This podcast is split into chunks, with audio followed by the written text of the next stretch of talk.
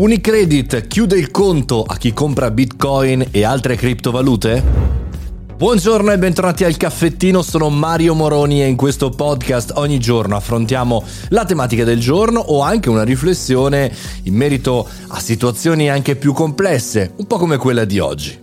L'argomento è gigante perché si parla della risposta di Unicredit verso la richiesta di poter utilizzare le criptovalute. Bene, in diversi post social risposte anche ad utenti su Twitter, Unicredit ha detto che a noi non interessa eh, spostare i vostri soldi dei vostri conti correnti su piattaforme che vi permettano di acquistare Bitcoin e altre criptovalute.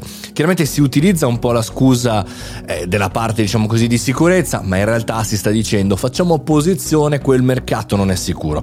Chiaramente al di là della premessa semplicissima che i miei soldi li spendo un po' come voglio, ragioniamo un po' più nel fine. È preoccupante questa paura, questa presa di posizione, chiamiamola così, di questo istituto bancario che tra l'altro non è il solo in Italia a fare opposizione, perché non si parla soltanto di mancanza di abilità sui social media da parte di queste banche, ma il problema vero è che non c'è un piano B. Le banche sono preoccupate perché si sta spostando un asset, soprattutto per le nuove generazioni che non hanno voglia di perdere né tempo né soldi sui conti correnti e cercano a loro volta alternative.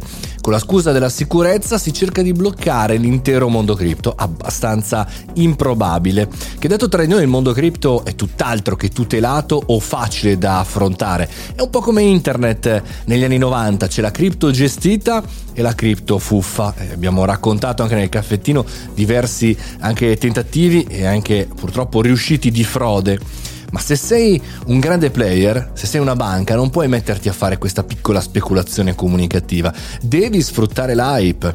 E se non cerchi tendenzialmente di parlare, di comunicare, di sfruttare questa cosa, fai una figura barbina come in questo caso.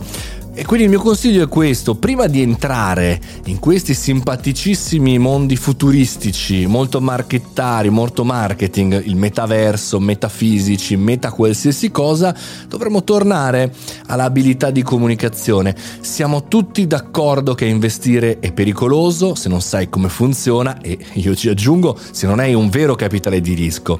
Personalmente io non lo sto facendo per il momento, però sto guardando, sto guardando come si sta muovendo il mondo eh, blockchain, molto interessante prima di uscire allo scoperto in questo 2022 con queste comunicazioni, lo dico un po' a tutte le aziende in ascolto il nostro caffettino, bisogna riflettere perché il messaggio che arriva quando fai queste tipologie di opposizioni non è tanto, diciamo così, facile, non è così tanto produttivo, perché siamo nel 2022 e in questo momento questo messaggio che arriva è esattamente il contrario della parola più importante che possiamo possiamo comunicare fiducia e anche innovazione.